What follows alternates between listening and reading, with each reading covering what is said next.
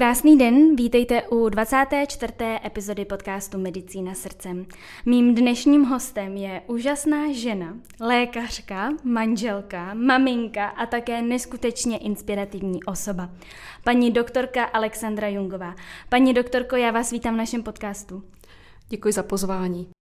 A ještě na úvod, pokud se vám náš podcast líbí, budeme určitě moc rádi za jakékoliv hodnocení. Například ve Spotify nás můžete ohodnotit tím, že kliknete na hvězdičku a potom doplníte hodnocení, nebo nás klidně můžete kontaktovat prostřednictvím e-mailové adresy, kterou najdete pod touto epizodou. Tak a to by bylo na úvod vše. A nyní se můžeme tedy vrhnout na samotnou epizodu. Vaše cesta k medicíně nebyla úplně jednoduchá a já bych tímto chtěla začít náš podcast. Mohla byste nastínit, proč jste se nakonec rozhodla pro všeobecné lékařství? Máte pravdu, že to opravdu nebylo úplně přímočaré.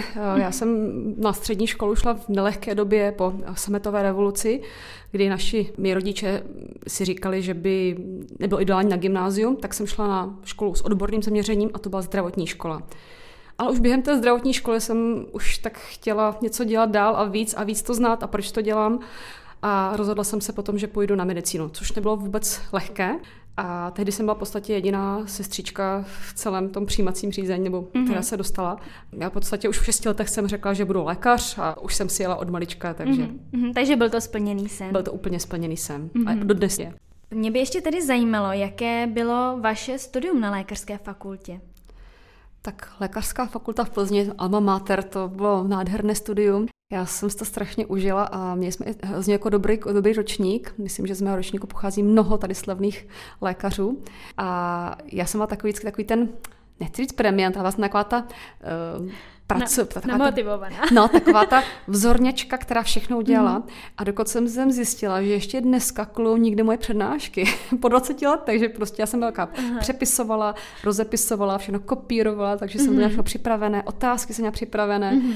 Takže se zeptáte, tak spousta mých kolegů ví, ví, že všechno bylo vždycky připravené ode mě, takže věděli, kam se mají obrátit a bylo to takové, to jsem vždycky takový ten typ já.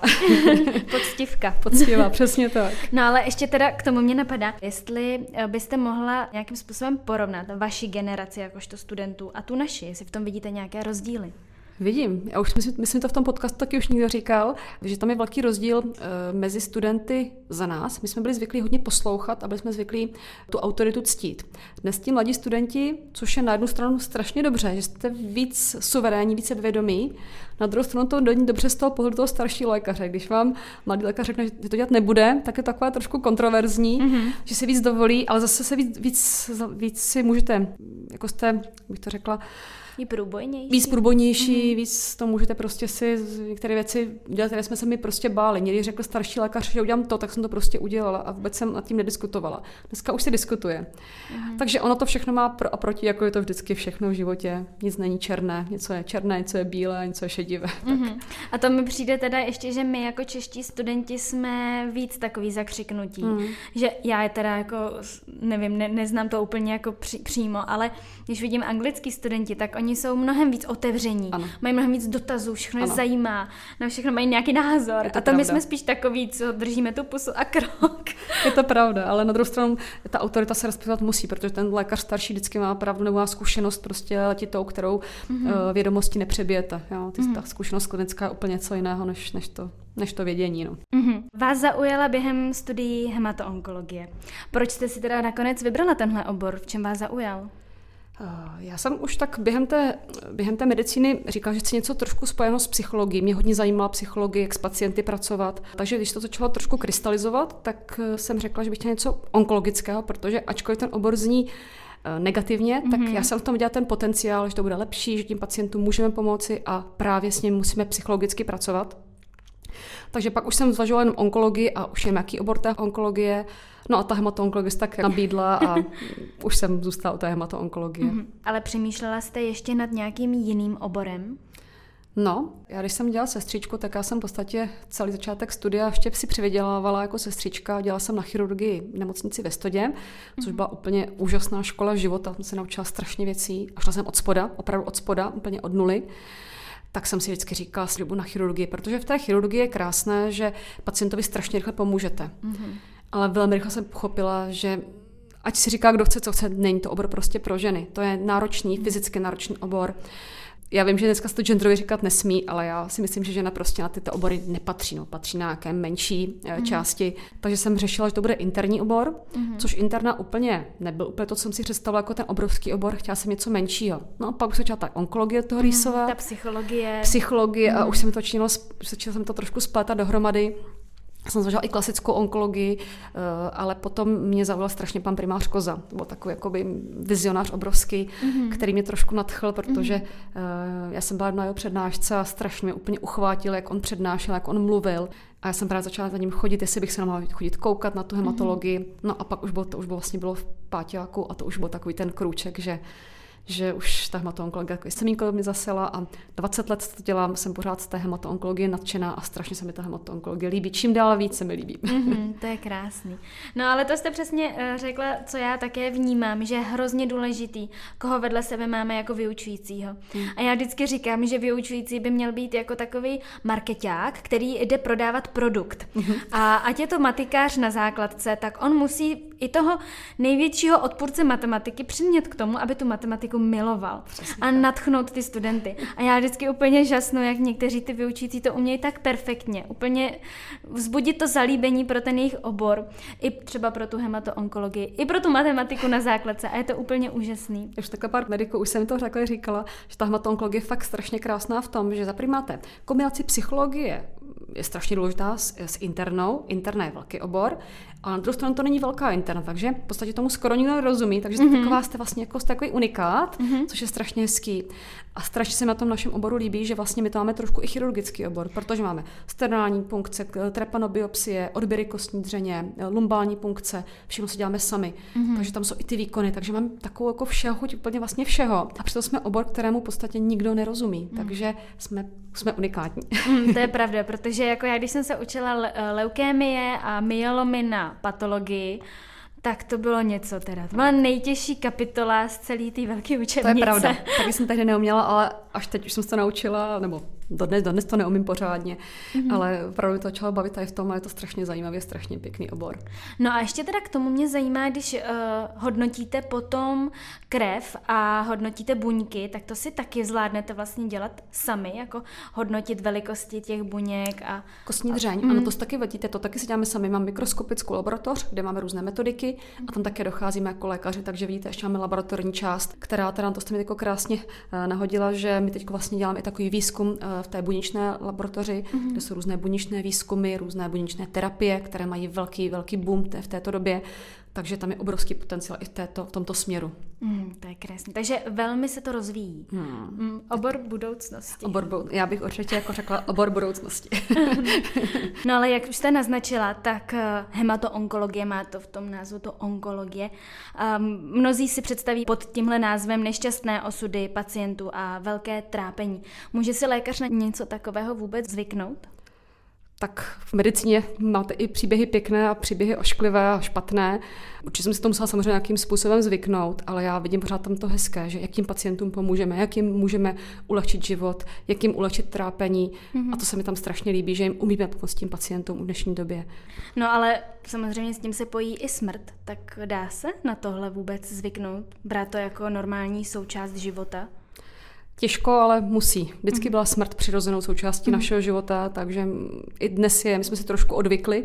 Dřív vlastně lidi, když někdo zemřel, tak lidi to oslavovali. My dnes samozřejmě to máme jako negativní, mm. ale já to beru, tak tomu životu patří a musím samozřejmě s tím nějak pracovat. Mm-hmm. No a jak vy se sama vyrovnáváte potom s těmi nešťastnými osudy? Má to na vás nějaký negativní vliv?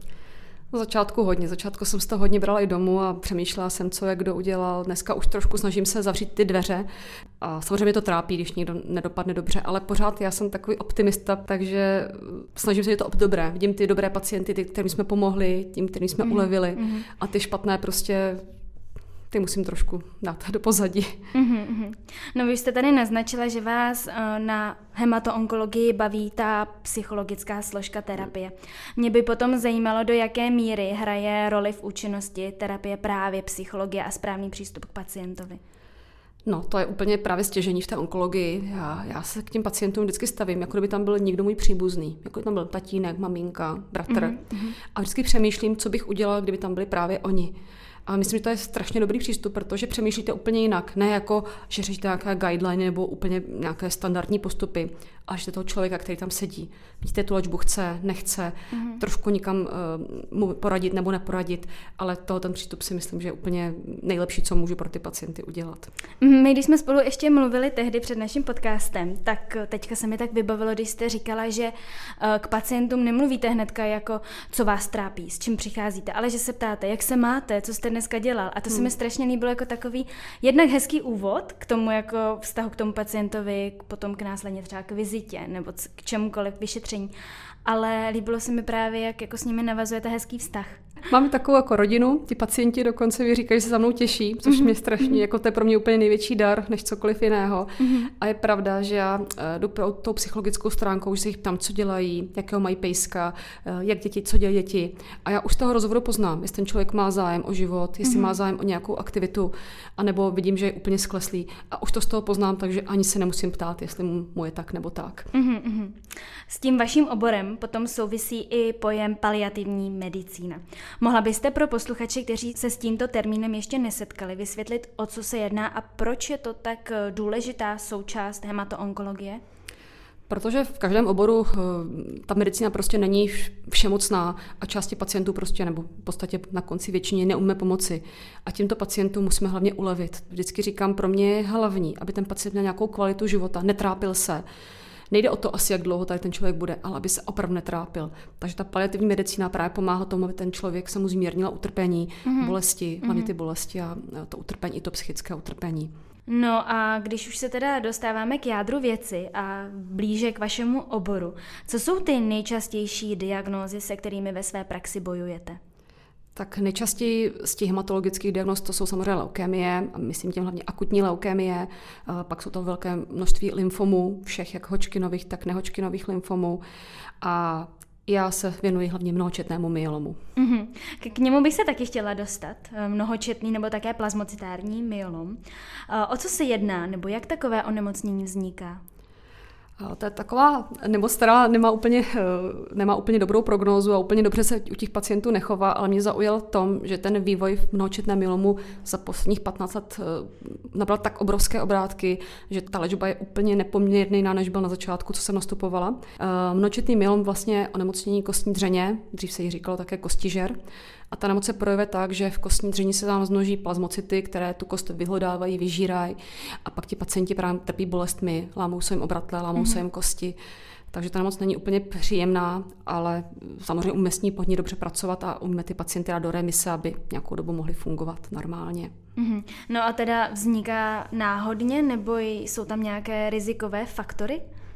Zatím žádné neznáme. Nevíme vůbec o žádných, ani kouření, ani alkohol, ani mm-hmm. žádný životní styl moc není prostě proto důležitý. Mm-hmm. A teď hodně snažíme se apelovat na praktické lékaře, protože v podstatě první příznaky jsou, že vás bolí záda. Mm-hmm. Dneska bolí záda úplně každého, takže apelujeme u pacientů, které bolí záda dlouhodobě, více než 4-5 týdnů a nepomáhá analgetika, tak začít vyšetřovat už směrem k mnohočetnému myelomu, čímž myslím zobrazovací metody, laboratorní mm-hmm. šetření, včetně elektroforézy mm-hmm. a mhm. podobné věci. No já bych se chtěla v našem rozhovoru věnovat také leukémii. Já si myslím, že každý, kdo teďka slyší tenhle pojem, tak už, už o tom termínu něco ví, ale možná si pod tím nedokáže skutečně představit, o co se jedná. Tak mohla byste eh, vysvětlit, co se pod tímhle pojmem skrývá? Mm-hmm. Tak leukemie to je takové eh, známé slovo, takový strašák. Jakmile mm-hmm. někdo slyší leukemie, tak všichni vidí smrt ano. a všechno ano. končení. Ale ta leukemie nemusí být tak děsivá, samozřejmě to je vážné onemocnění, je to zhubné onemocnění, dochází ke zmnožení bílých krvinek, které jsou nezralé, nefunkční a tyto nezralé krvinky právě jsou v celém těle a pak ti pacienti jsou hodně nemocní, krvácí, špatně se jim dýchá a hlavně mají strašně slabou imunitu. Takže mhm. ty pacienty my potom vlastně hospitalizujeme poměrně dlouhou dobu, třeba až dva měsíce tam leží, dva, tři měsíce můžou klidně u nás ležet ti pacienti, tak je to náročné i psychicky. Vemte si, že tam ležíte bez vlasu, po chemoterapii, dva měsíce zavřená v místnosti s jedním, maximálně dvěma lidmi. Tak je to velmi náročné. Ale ty leukemie samozřejmě jsou různé typy. Eh, má, víte, že máme akutní a chronické, mm-hmm. což vždycky, když učím mediky nebo mm-hmm. sestřičky, tak vždycky apeluju, že akutní a chronická leukemie je úplně něco jiného. Mm-hmm. Akutní leukemie s chronickou téměř nikdy nesouvisí.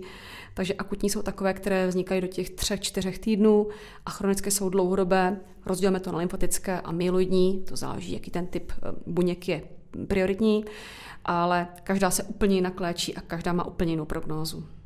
Mm-hmm.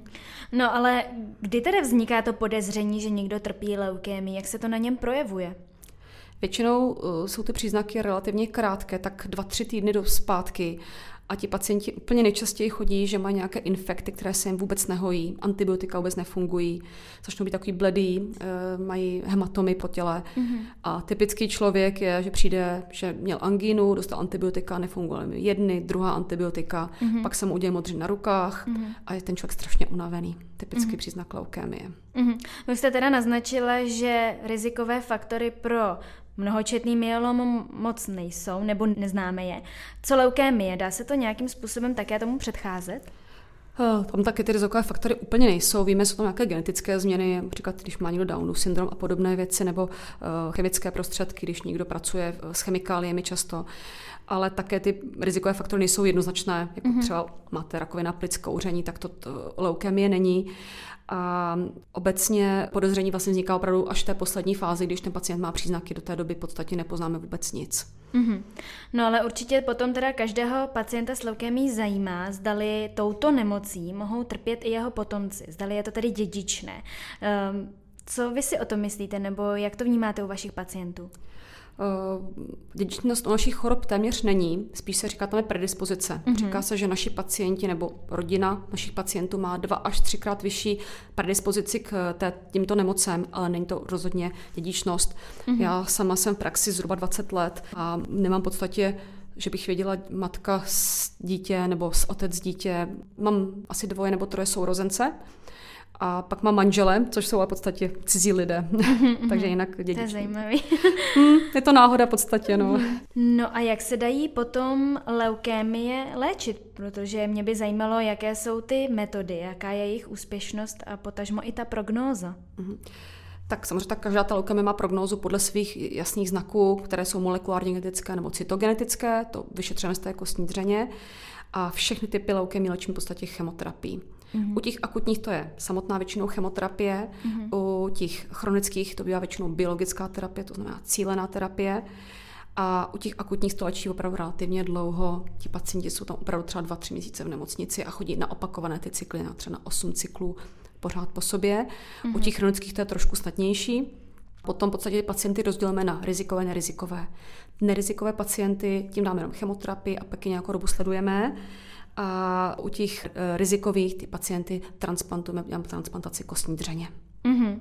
No, k tomu se uh, dostaneme hnedka v další otázce. My jsme si o transplantacích povídali s profesorem Moláčkem, ale bavili, bavili jsme se o transplantacích ledvin. Uh, já bych se v tomhle díle chtěla zastavit právě u transplantace kostní dřeně.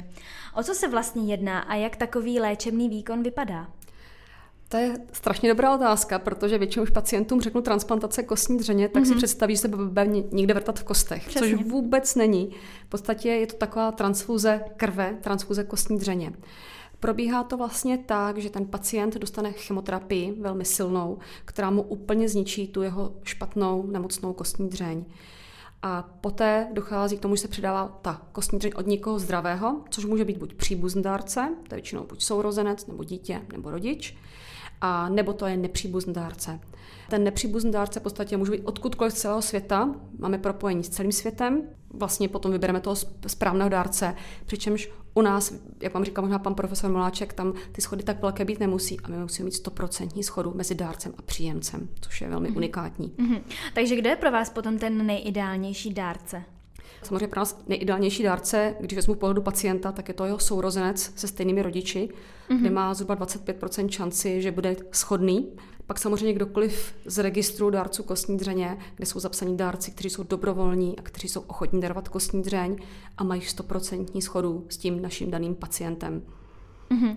No, vy jste mi tehdy už vysvětlovala také takzvanou hmotnostní hranici. Mě to docela fascinovalo, takže bych to tady eh, chtěla našim posluchačům také vysvětlit, protože i já vím, od jak živa vím, že nějakých 50 kg je určitá hranice pro odběr krve. Mm-hmm. Tak proč se stanovila takováhle hranice?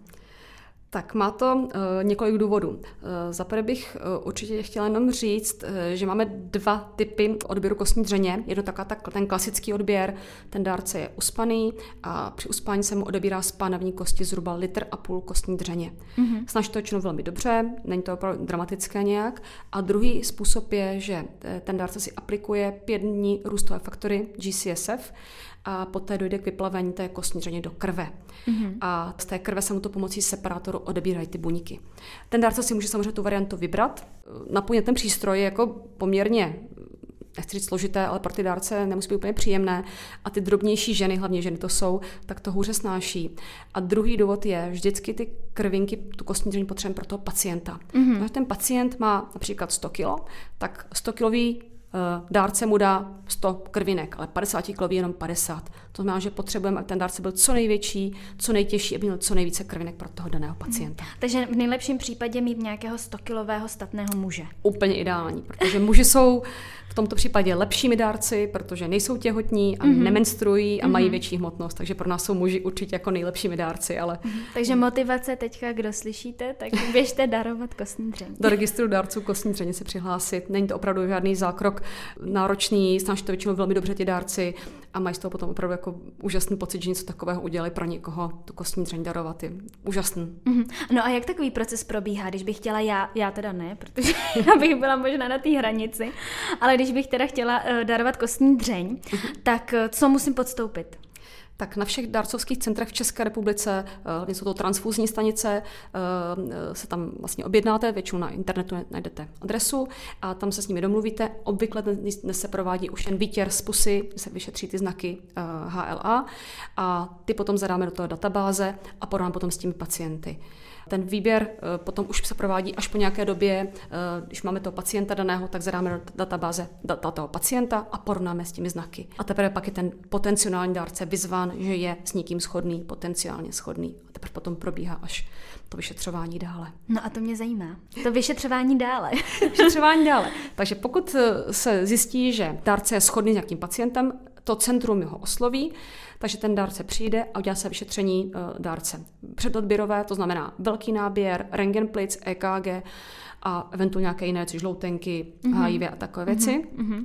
A krevní skupina. A pokud ten dárce je uh, v pořádku, tak se plánuje vlastně termín té transplantace, který se plánuje na úplně stejný den, jako ten pacient ukončil chemoterapii, mm-hmm. aby to mhm. bylo všechno v jeden den naplánováno. Mm-hmm.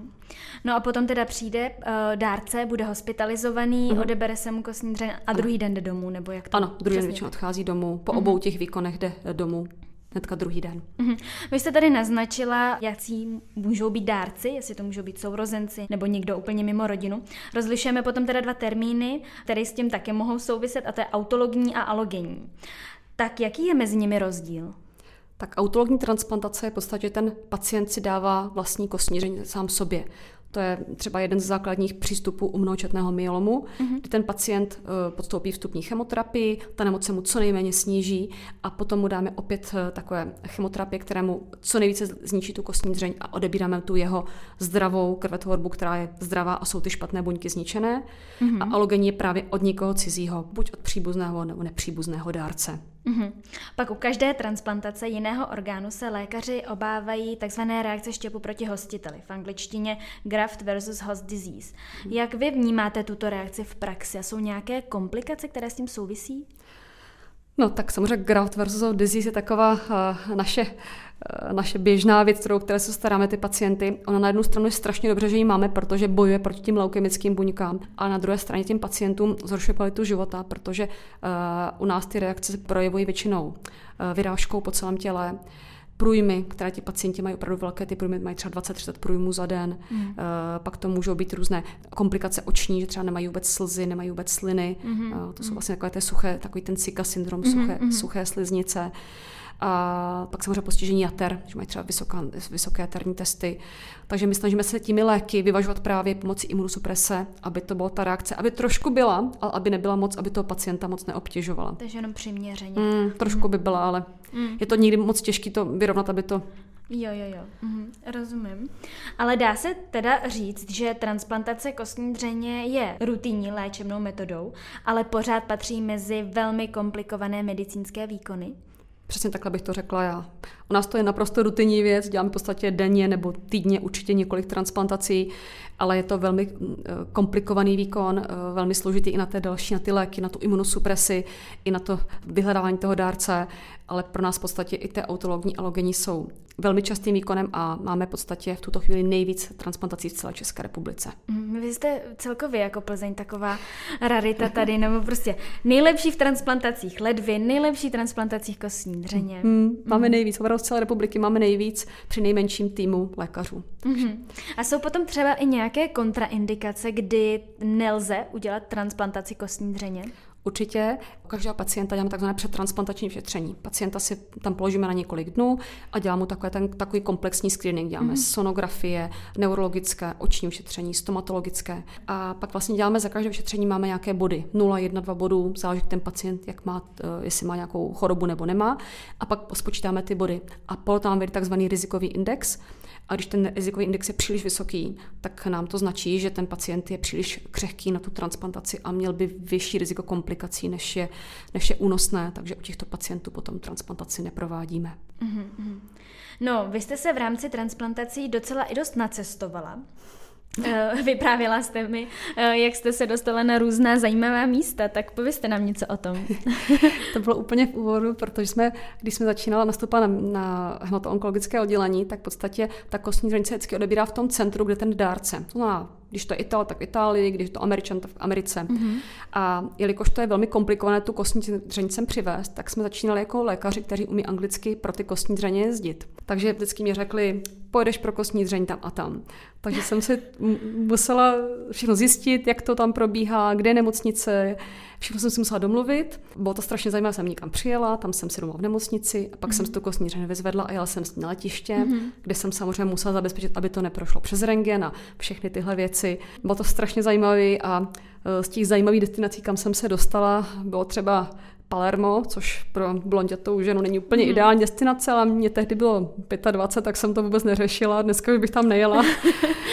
Pak jsem samozřejmě byla i v Americe, Nejčastější dovoz byl z Německa, ale mm-hmm. byly i různé, uh, různé zážitky, že třeba mi neodletělo letadlo a ta kostní zraň letí vydrží 24, maximálně 48 hodin a já jsem stála na letišti, kde neletělo letadlo a byla jsem v Miláně, teď co z Milána, kde se dostanu. Takže to bylo jako opravdu, ale byla to strašná škola, jsem se naučila reagovat, zařídit si všechno, domluvit se anglicky nebo zjistit, jak ten svět vlastně chodí. Bylo to strašně zajímavý. Mm-hmm. A dneska to teda už není práce lékařů, dneska už jsou na to nějaké Dneska už je to speciální kurírní služba, která už to transportuje a dováží do toho transplantačního centra, která už to má v podstatě jako náplň práce. Mm-hmm. No, já bych si v naší další části rozhovoru chtěla věnovat eh, tomu, s čím jste se mi svěřila, když jsme si povídali ještě před eh, rozhovorem, před podcastem. Vy jste sama prodělala onkologické onemocnění. Mohla byste nám o tom povědět trochu víc? Mm-hmm tak já s tím vůbec netajím, já to říkám dokonce i svým pacientům, aby věděli, že eh, rakovina je jak na straně pacienta, tak na straně lékaře. Já jsem měla rakovinu děložního čípku, kterou jsem měla půl roku po porodu druhého dítěte. A eh, v podstatě to byla strašná náhoda, protože jsem obě dvě děti měla tak jako nekomplikovaně mm-hmm. a my jsme chtěli třetí dítě a strašně jsem si ho přála a říkala jsem si, že jsme otěhotnět hned, tak jsme se domluvili, že si koupím nitroděložní tělísko, abych neotěhotněla. No, koupila jsem si nitroděložní tělísko, vůbec nic mi nebylo a šla jsem k lékaři, aby mi ho zavedl a už byl problém. A to bylo synovi půl roku.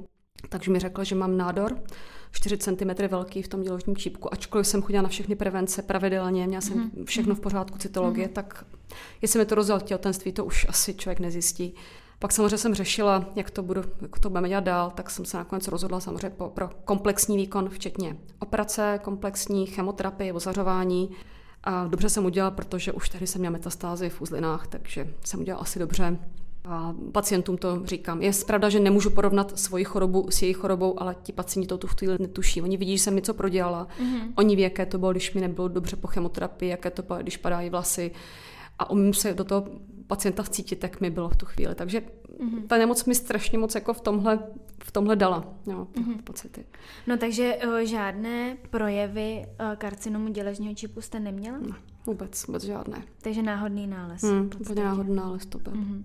No a po té terapii vznikly nějaké vedlejší účinky?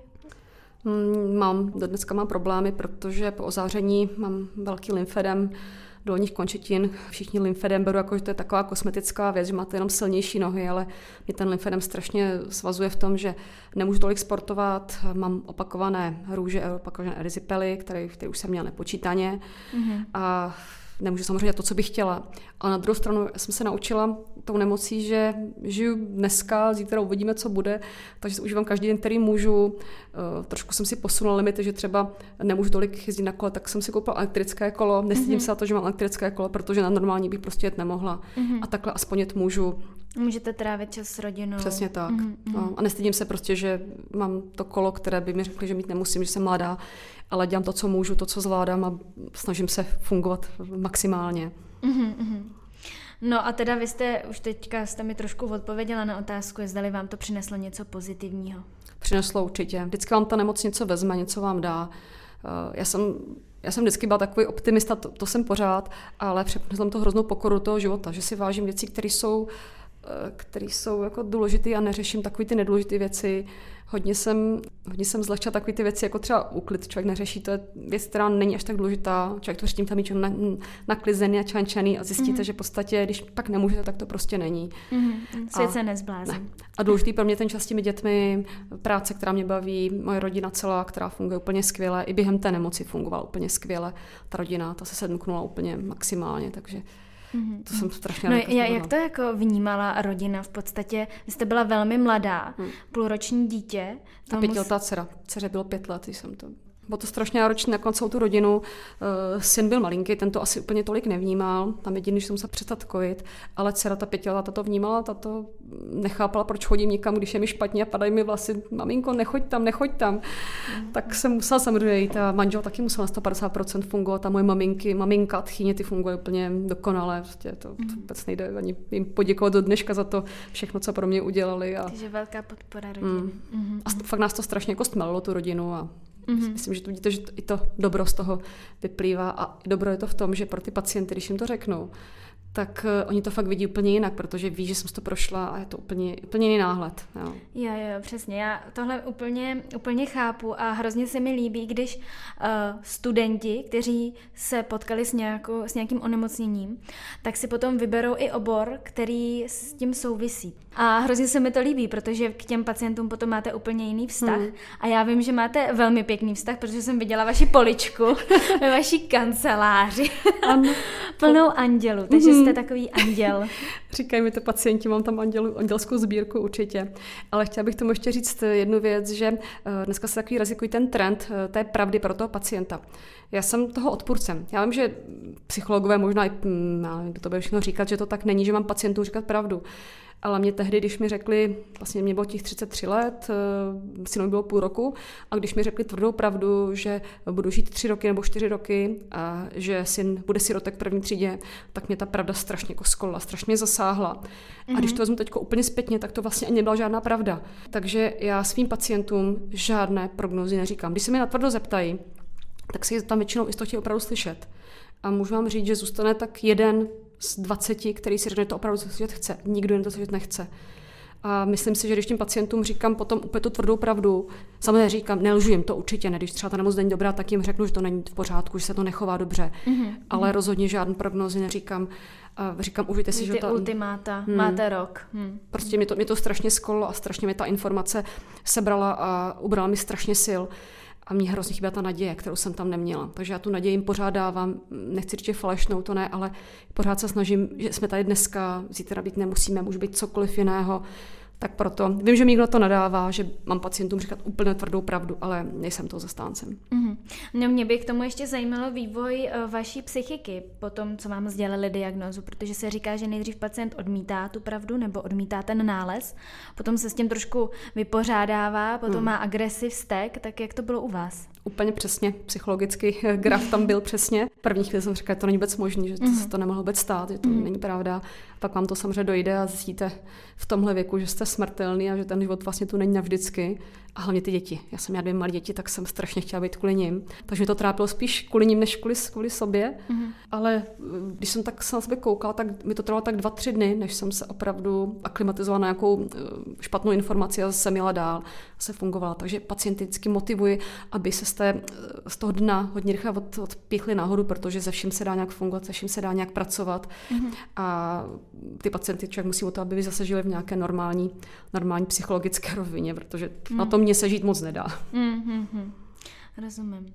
No já bych chtěla uh, náš podcast zakončit něčím pozitivním a ještě máme chviličku čas, tak bych se chtěla zeptat, uh, jak trávíte volný čas, protože mi přijde, že jste taková hodně aktivní, hodně vytížená.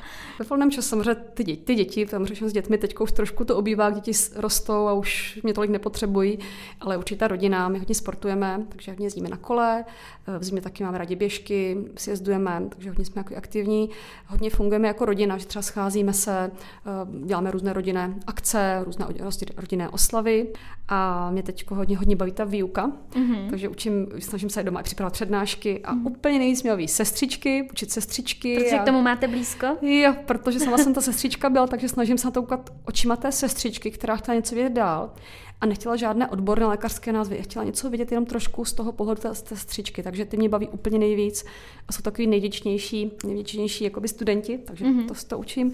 Přednášky mám hodně ráda, když můžu přednášet, tak taky z toho hodně připravu ráda, to mi tak baví a a doma ráda peču, strašně ráda peču. Manžel mi vždycky nadává. Jak to? že to že nechci. Jo. A já peču moc ráda a uh, baví mě takové, takové ty věci. Nejlepší byl relax samozřejmě, kdybych měla ještě víc času, tak bych mm-hmm. ještě třeba četla. Mm-hmm. Tak nejde stíhat všechno. Ne, všechno úplně nejde. Mm, pak se věnujete tady podcastu, rozhovoru, nově čerstvě.